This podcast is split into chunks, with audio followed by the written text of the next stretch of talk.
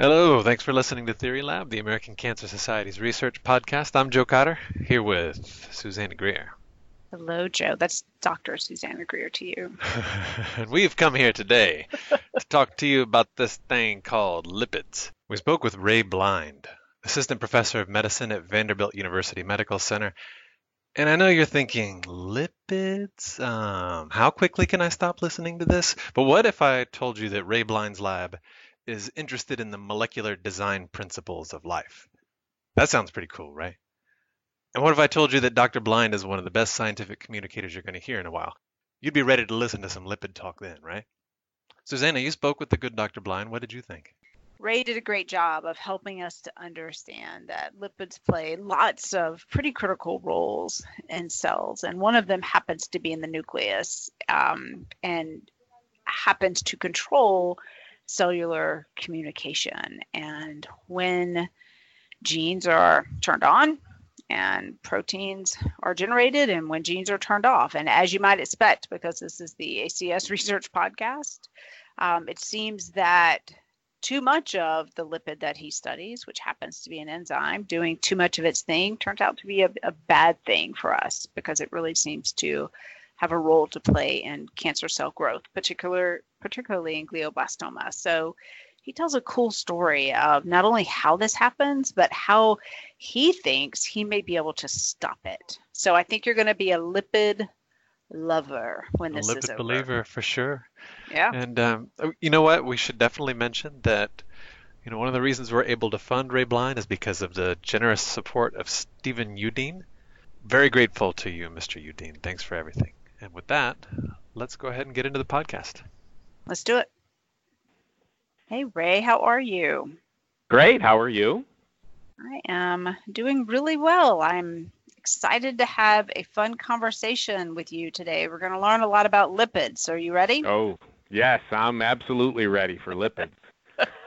all right all right so we're gonna we're gonna eventually get to a conversation about all the fantastic things that you and your group are doing but we need to have kind of lipids for dummies and that would be me um, for a little bit. So because you don't just study any old regular lipids you study lipids that are found in a pretty specific place in the cell in the nucleus. So we're going to get to that conversation. We're going to talk about nuclear lipids, but I want to level set. So, why are you so excited about lipids? And I guess maybe even let's start back a little bit further than that.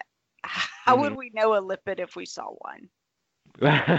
well, uh, if you saw a lipid, you would have to have like extremely great vision because they're tiny little microscopic little molecules um, that you need actually. Uh, X-rays to, to actually see. So they're, they're, they're molecules. You can't really see them. Now, anybody who wants to look at a lipid, you could look at butter. That's a lipid. uh, olive oil, that's another kind of lipid. Um, and that's what they basically are water hating or hydrophobic molecules that um, kind of coagulate with each other, and that's kind of why when you mix oil with water, the oil separates away from the water and that's kind of the general um, physical principle that defines lipids is that they're water hating. They want to stick to each other and get away from the water. Okay, so you've given us some great explanation that we can't we can't see these molecular structures. They're they're really small, um, but you gave us a nice explanation that they're basically these water hating molecules. So, what might they do then in a cell? Why are lipids important, just kind of in general? Right. Well, most people are familiar with their uh, kind of function as fat storage. So the fat tissue or the adipose tissue that you have, that I have on my stomach or other people have on other parts of their bodies, um, that is storing energy for the organism, for the, the person, and that is what its function is. And then as you don't eat, your body will burn that, that adipose fat tissue away. Um, that's not really what I study. That's more of a metabolic function of, of, of fats. But I study um, their function. Uh, well, actually, another function that they have is really important for all life, um, which is all living organisms that have cells all have a little membrane around them that defines uh, the inside of that membrane as self, and then the mm-hmm. outside is non-self. So uh, the lipids form that membrane, and that's a chemical barrier that is between self and non-self. And then the third function of lipids is, is really a highly specialized minor component of all the lipids that you have in your body, which is called a signaling function. So essentially, if a hormone um, is released into your bloodstream, the hormone the, needs to be the signal from that hormone needs to be amplified, um, and that the lipids, these little little minor component, these signaling lipids, will amplify that signal and allow one tiny little hormone molecule to actually affect thousands of different proteins in each and every one of the cells in your body. Um, and that is a requirement uh, for to have communication between cells in human beings. Like that's how your your pancreas communicates with your stomach, and your brain communicates with your adrenal glands. And all of that is in, in part mediated by these these signaling lipids. Oh, cool. Okay, so you've made a good case for why we should all be super excited about lipids. And the first, potentially not so excited, but very necessary, and that is yeah. fat storage. Terrible. Terrible. But it is what it is. Um, the second is really cool. Um, we're not going to have time really to talk about it much today, but is that lipids form these structures that we call membranes that help cells to know what's the inside and what's the outside. Um, so critical molecular structures that they form. And then the third, which is what I think we're going to delve down a little bit more into, is a function that you summarize as just being really important in communication. So yeah. how do cells talk to each other? And one way is through lipids and and you you kind of explain them as being like a megaphone like if you have a really soft signal that we need to tell lots of cells so and use the example of a hormone um, lipids can be used to make that information heard or seen or felt by lots of cells in lots of places in the body. So yeah. Okay. Absolutely yes. All right i think we got it. So mm-hmm.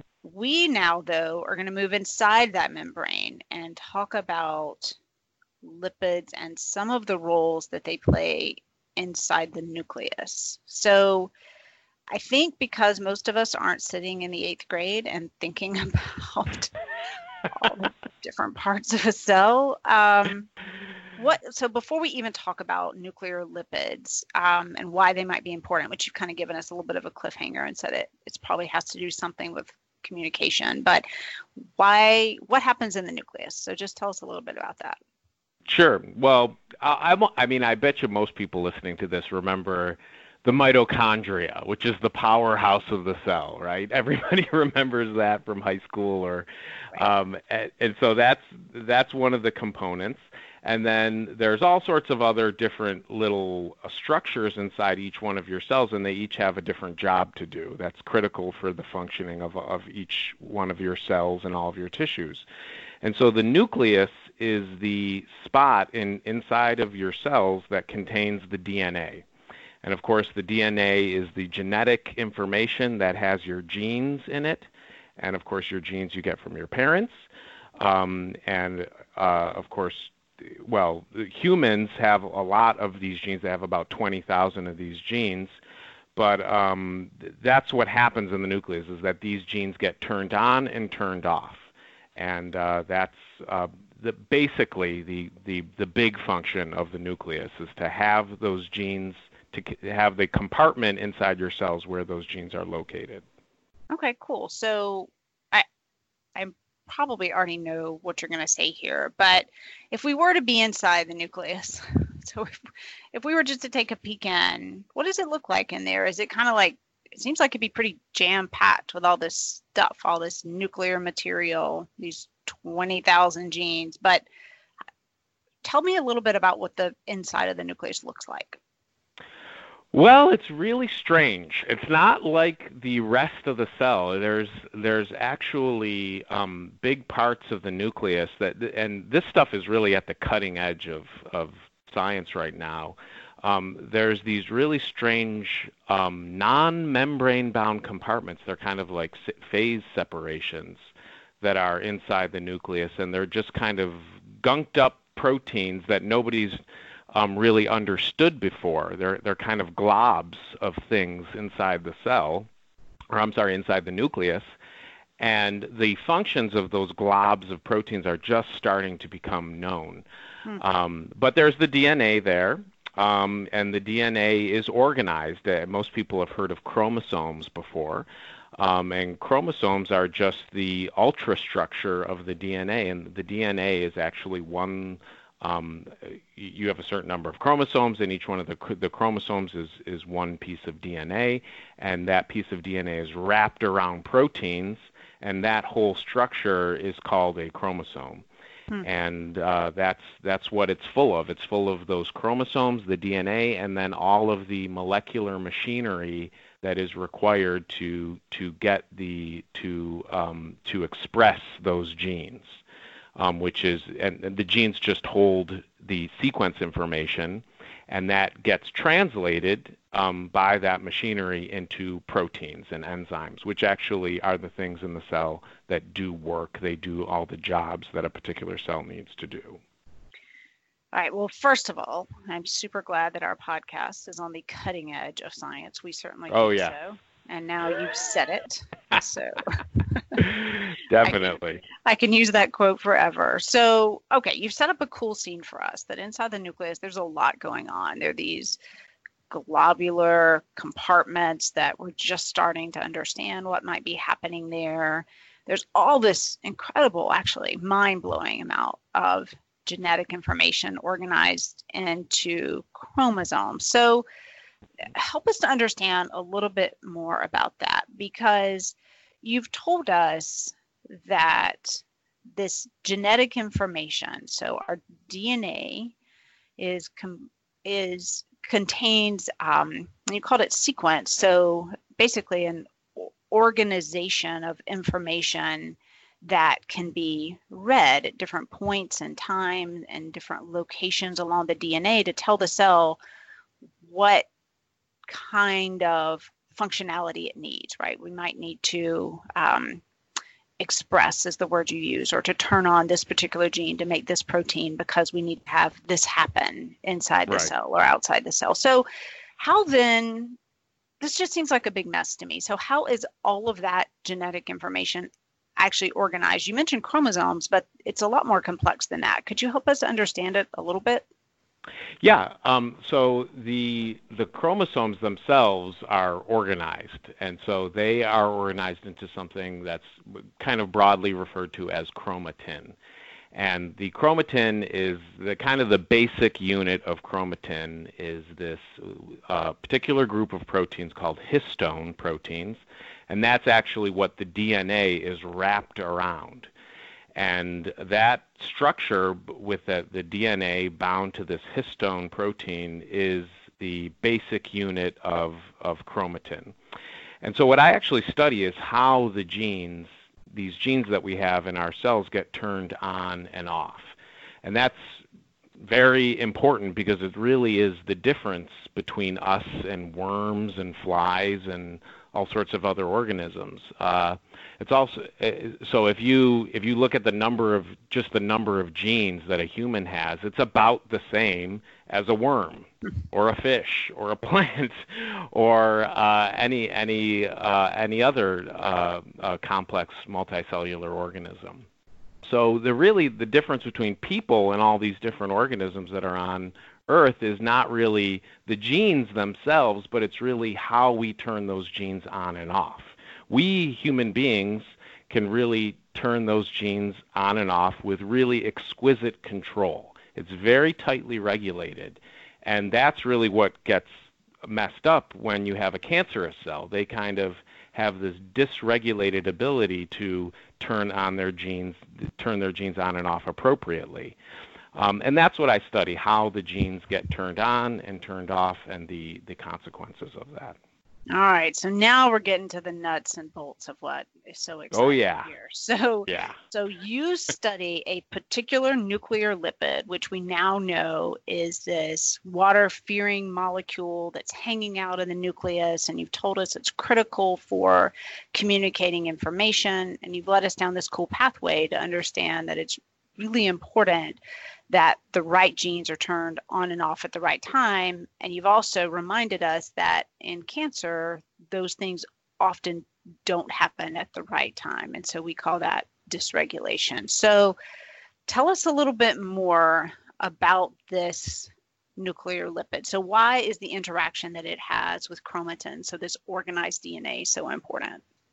Right. Well, the so remember when I was telling you before about these these clumps of stuff in the nucleus. Well, some of those clumps of things that people have seen in the nucleus are actually lipids. And that is that doesn't really make a lot of sense. People have seen them uh, using microscope techniques and other techniques. They've seen them in the kind of the middle of the nucleus, but that that's that's where the water is. and so it didn't really make any sense because these Mhm. lipids are water fearing. They don't want to be near water. They want to coagulate with themselves in a in a kind of a membrane structure. So the the reason why the particular lipid that I study is important is because as a postdoc I discovered that these this particular lipid is able to interact with a particular nuclear protein in a very specific way that explains why it is that you can see these lipids in these uh, water compartments within the nucleus. Hmm. It kind of gave a reason for that, and to get into that is really complicated. But the reason why that protein is important is because it produces, it's responsible for the production of a lot of hormones that can drive cancer growth. Hmm. So this particular protein it will bind to the genes that activate all of the um, production of, uh, of of sex hormones like estrogen, progesterone, all of the steroid hormones that are important for sexual development, but also they're often important in the in breast cancer as well as other endocrine cancers. Um, so that's how I I, uh, I actually made the discoveries that I initially made studying endocrinology, not Hmm. actually studying cancer biology. So that's why that's how these lipids interact with with um, with the with the chromatin and and why they're important because they can they can bind to proteins that control the regulation of these genes, um, and that's very important in cancer biology.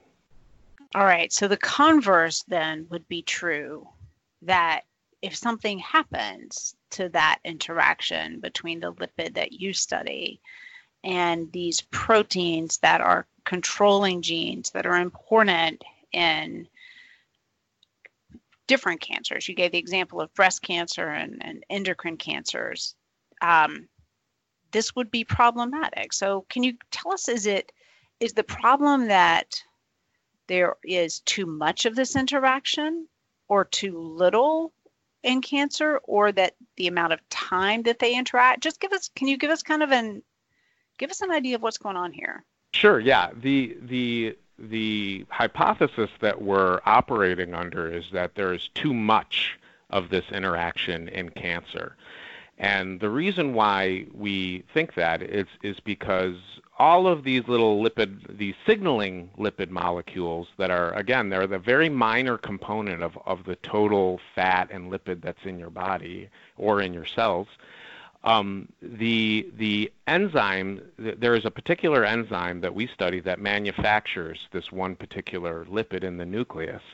And we found that when we knock that the gene out for that enzyme using CRISPR technology when we knock that out in in different cancer cell lines in particular in glioblastoma cell lines that those human glioblastoma cell lines will stop growing they kind of stop proliferating and they stop growing Mm. um, and so we also did uh, gene analysis of what genes are being regulated, and we found that all of the genes that are that control um, the proliferation or the growth of cells, those are all downregulated when we knock out that gene. and so that's really the connection and kind of the the way that these lipids are are affecting gene expression. We think it's the evidence, I should say, that suggests that that's the case, because when we remove the enzyme that makes the lipids, the cells stop growing. So therefore, we think that one of the reasons why they stop growing is the loss of this of, of this lipid. That's fascinating. All right, so yeah, it's really cool. Just to, just to play devil's advocate, because we're always thinking about ways to take developmental biology to translate it to the clinic. So if we, it's interesting that you said that there, there, uh, these lipids, there's not a ton of them. In fact, you said it's a very minor population. Very, I mean, it's almost undetectable. It's so such a tiny little amount in there. They're very powerful, though. So, so they are powerful, and some of the things that they are doing work out not so great for us. So you mentioned glioblastoma, which is a is a tough cancer, but mm-hmm. because they're there, we assume that they also have an important role in normal cell development. And you've gotten rid of them. You've done that in the lab and cell lines and seen that those cells stop doing what cancer cells are really great at, which is proliferating, growing indefinitely. But what would happen if you did that potentially in a human? It, how, or how do you get from point A to point B where the lip you know that the lipid is there you know it has a role in cancer we also assume that it has a role in normal cell development but is there a way to block it um, and not impact normal development or function so uh, what would be the therapeutic translation i guess in your wildest dream right Oh well, it's not my wildest dreams. I wait till we get to that part. Um, well, the therapeutic translation is still a ways off. But how sure. you usually test this is you use a preclinical model, like a mouse model. Mm-hmm. Now, when people have taken this particular gene and removed it from mice, mm-hmm. the mice die in development. Right. Okay, and normally that is not a good thing. That that suggests that the whatever protein or whatever gene you've removed is extremely important for the for just maintaining life of the organism, and so you wouldn't want to go into a human patient and actually target this thing uh, therapeutically by inhibiting it because it could have a lot of toxic side effects. Um, however, what people have done is they've made um, not necessarily knocking out the gene in development, but later on in development and tissue specific knockouts. And all of those mice are actually quite healthy and fine. They have small phenotypes. Um, and actually, the scientists that do those experiments often complain to me that when they get that the results from knocking out this gene in the in the adult animals is actually very it's a small effect that they that they see. So we have uh, that's really the the reason in preclinical models to suggest that um, perhaps inhibiting this enzyme that we've linked in petri dishes to cancer might be a viable therapeutic approach in in uh, in full bore clinical models.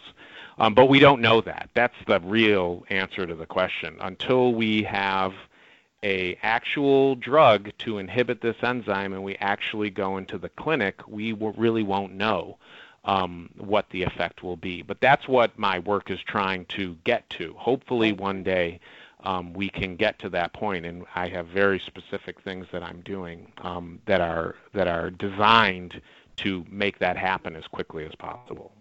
Tell us a little bit more about that. Tell us a little bit more about that pathway towards finding a specific drug, or I guess an inhibitor would be another word to use. Where are you in that? Well, this is what um, is really most uh, most excited about. So, like I said, we we took this um, we took this gene and we took these human glioblastoma cells in a petri dish and we used CRISPR to kind of to knock it out, to completely remove the the gene and then ask, okay, what happens to the cells? But you can't do that in a in a patient. You can't go in, at least today, and remove a whole gene from a tumor and and then have that be an effective therapy. What people use are drugs, which are mm-hmm. and drugs are little small molecules Um, they're little chemicals that go in there, and they usually what they do is they bind to and inhibit something inside of the cells that the good cells that are growing don't need and the bad cells need. And that way you kill the cancer without killing the rest of the cells in the in the patient. Um, and that's the you know kind of a fundamental principle of, of how drugs work.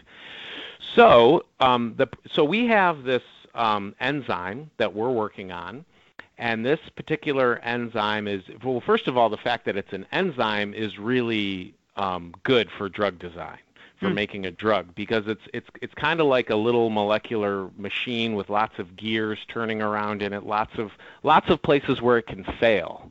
Mm-hmm. and so what we can do is we can throw kind of a, a molecular wrench in its gears and we can stop it from working relatively easily. Um, at least it's not um, it's not something uh, like you're trying to interfere with, with two proteins just sticking to each other inside of a cell. That's actually really difficult to do. This is a little hmm. bit easier task to accomplish. It's kind of so, like throwing a wrench in a bike, right? Absolutely. Or like a, yeah. Or in a car. Things just right. More specifically it, than that, but it, it's easy, I guess, with a small um, target to do a lot of damage. Right, exactly. You can stop the whole thing. The whole car won't work if you have the right wrench and you stick it in the right sprocket gear thing. The whole car will stop. Whereas uh, some of the other types of interactions in cells are are kind of like Velcro, like a huge sticky surface that's mm-hmm. kind of very difficult to interfere with. If if you interfere with it at one point, that's really not good enough. You gotta you have to interfere with a slice of Velcro all over the place. It takes a lot of energy to pull it apart. Mm-hmm. But anyway, the thing that I work on is this enzyme where we where it's possible at least. Now, everybody who's listening to this is probably aware that even though it's easy, I'm saying that it's easy to get a drug, it's still not easy. It's it still costs a lot of money to do drug design and to do clinical trials and all that. Um, tens to hundreds of millions of dollars, actually. So, what we've done, which is an innovative way to get around that, is we've actually made a, a mutation or a variation in our enzyme that makes it exquisitely sensitive to kind of like an off the shelf chemical that we already have in the lab. Hmm. So that way, what we can do is we can put that, using CRISPR, we can put that mutation into the gene and we've shown that that doesn't really affect the, the enzyme's function all that. It, it decreases a little bit, but it's still functional inside cells, the cancer cells. And now what we've done is we've sensitized those cancer cells to an off-the-shelf chemical that we have in the lab. So now what we've done is we've replaced the gene with a chemically sensitized gene that we can treat these glioblastoma cells with a potential with, with a with a kind of an engineered drug. This whole system is kind of an engineered system.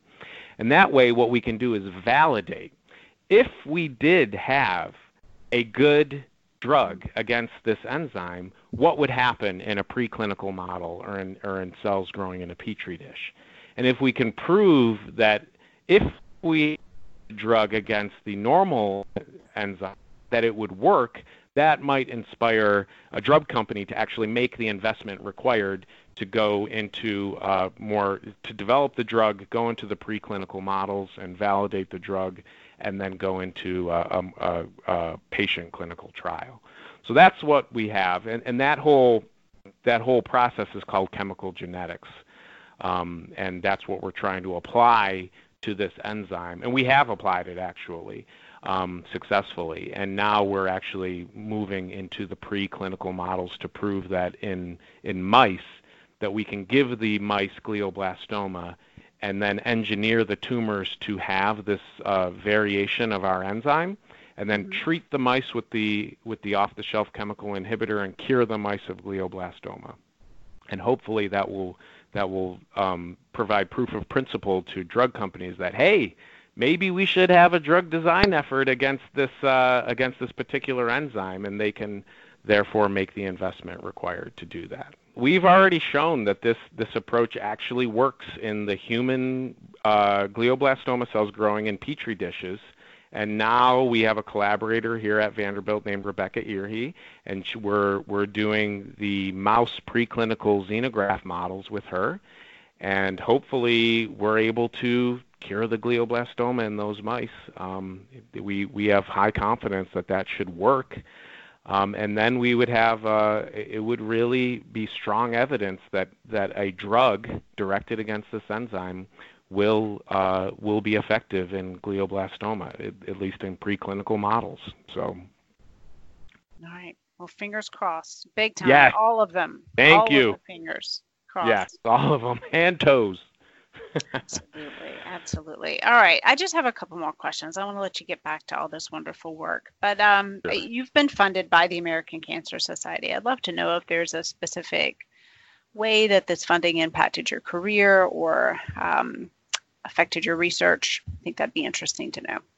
Yes, it has tremendously. Um, well, first of all, just the just the science that it funded, the actual experiments that we do in the lab that we use the money from the American Cancer Society to pay for. Generally, um, the American Society Cancer Society funds more high risk, high reward projects from young investigators that haven't proved themselves yet.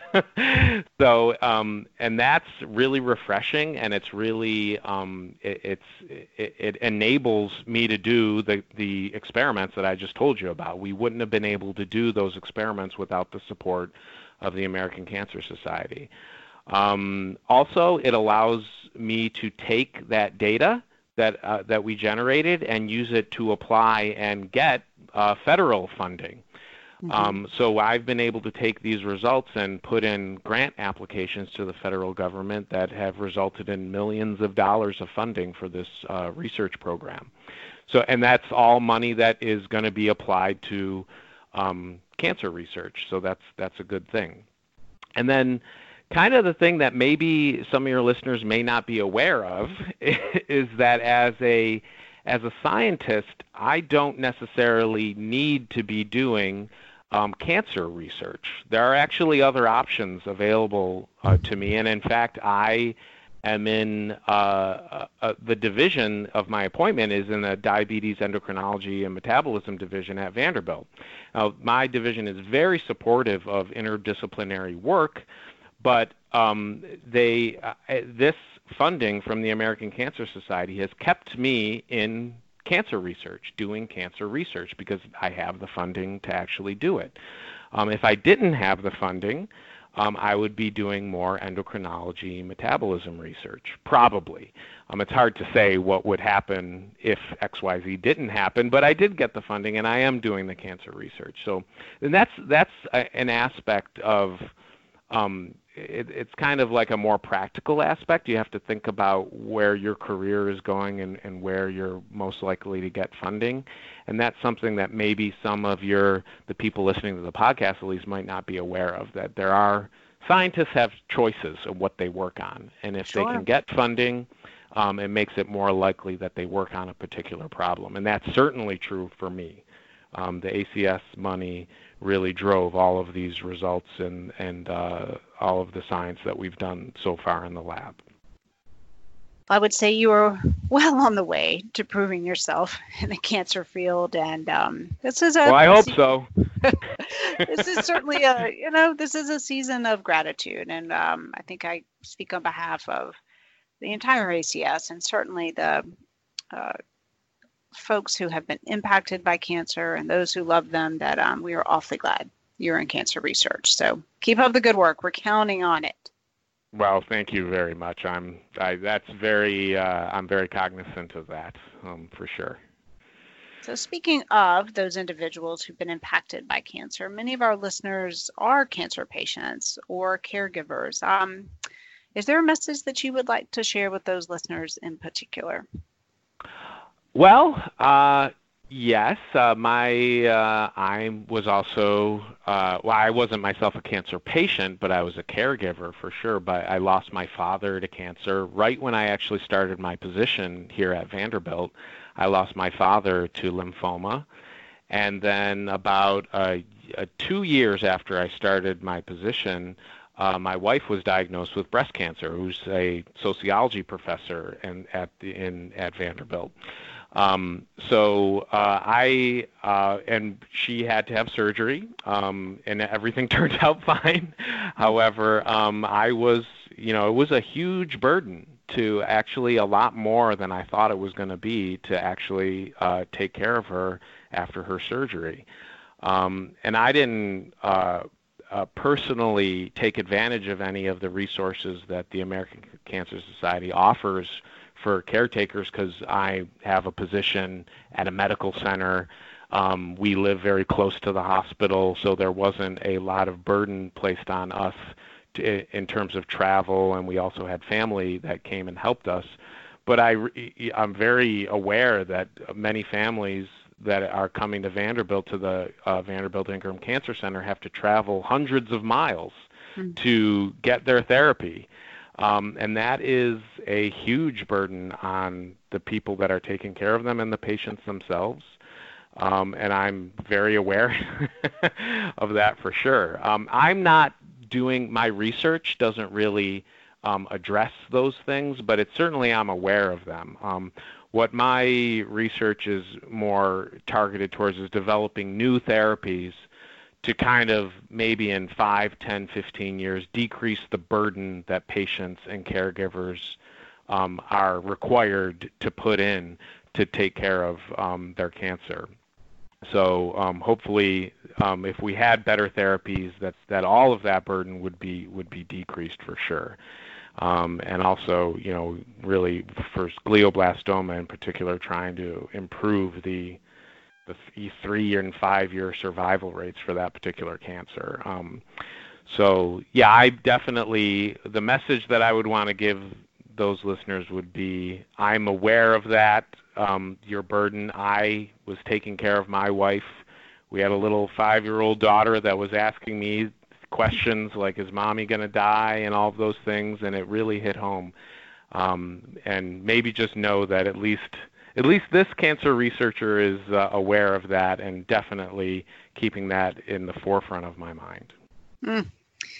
Well, I'm so sorry about your dad, and so uh, also sorry about your wife's um, diagnosis, and certainly wish her the best um, in her survivorship. And I think all of us appreciate that cancer, unfortunately, it really doesn't bypass many of us. Most of us are nope. impacted by cancer. So we are, um, you know, we're really grateful for your continued impact in the cancer arena. I think it's an incredibly uplifting message for patients and families to hear your excitement about your research and also to know that, you know, uh, none of us are spared, but we're all in this together. And I think that's a really great message of solidarity.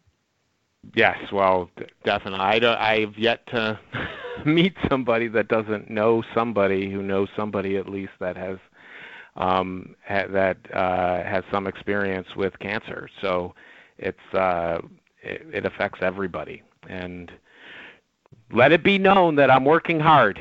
Uh, and, and I am very grateful for the support of the American Cancer Society. It's really made some of the fundamental discoveries that we've made in the lab possible. Without that funding, it wouldn't have been possible, and I, I really appreciate every dollar that people give.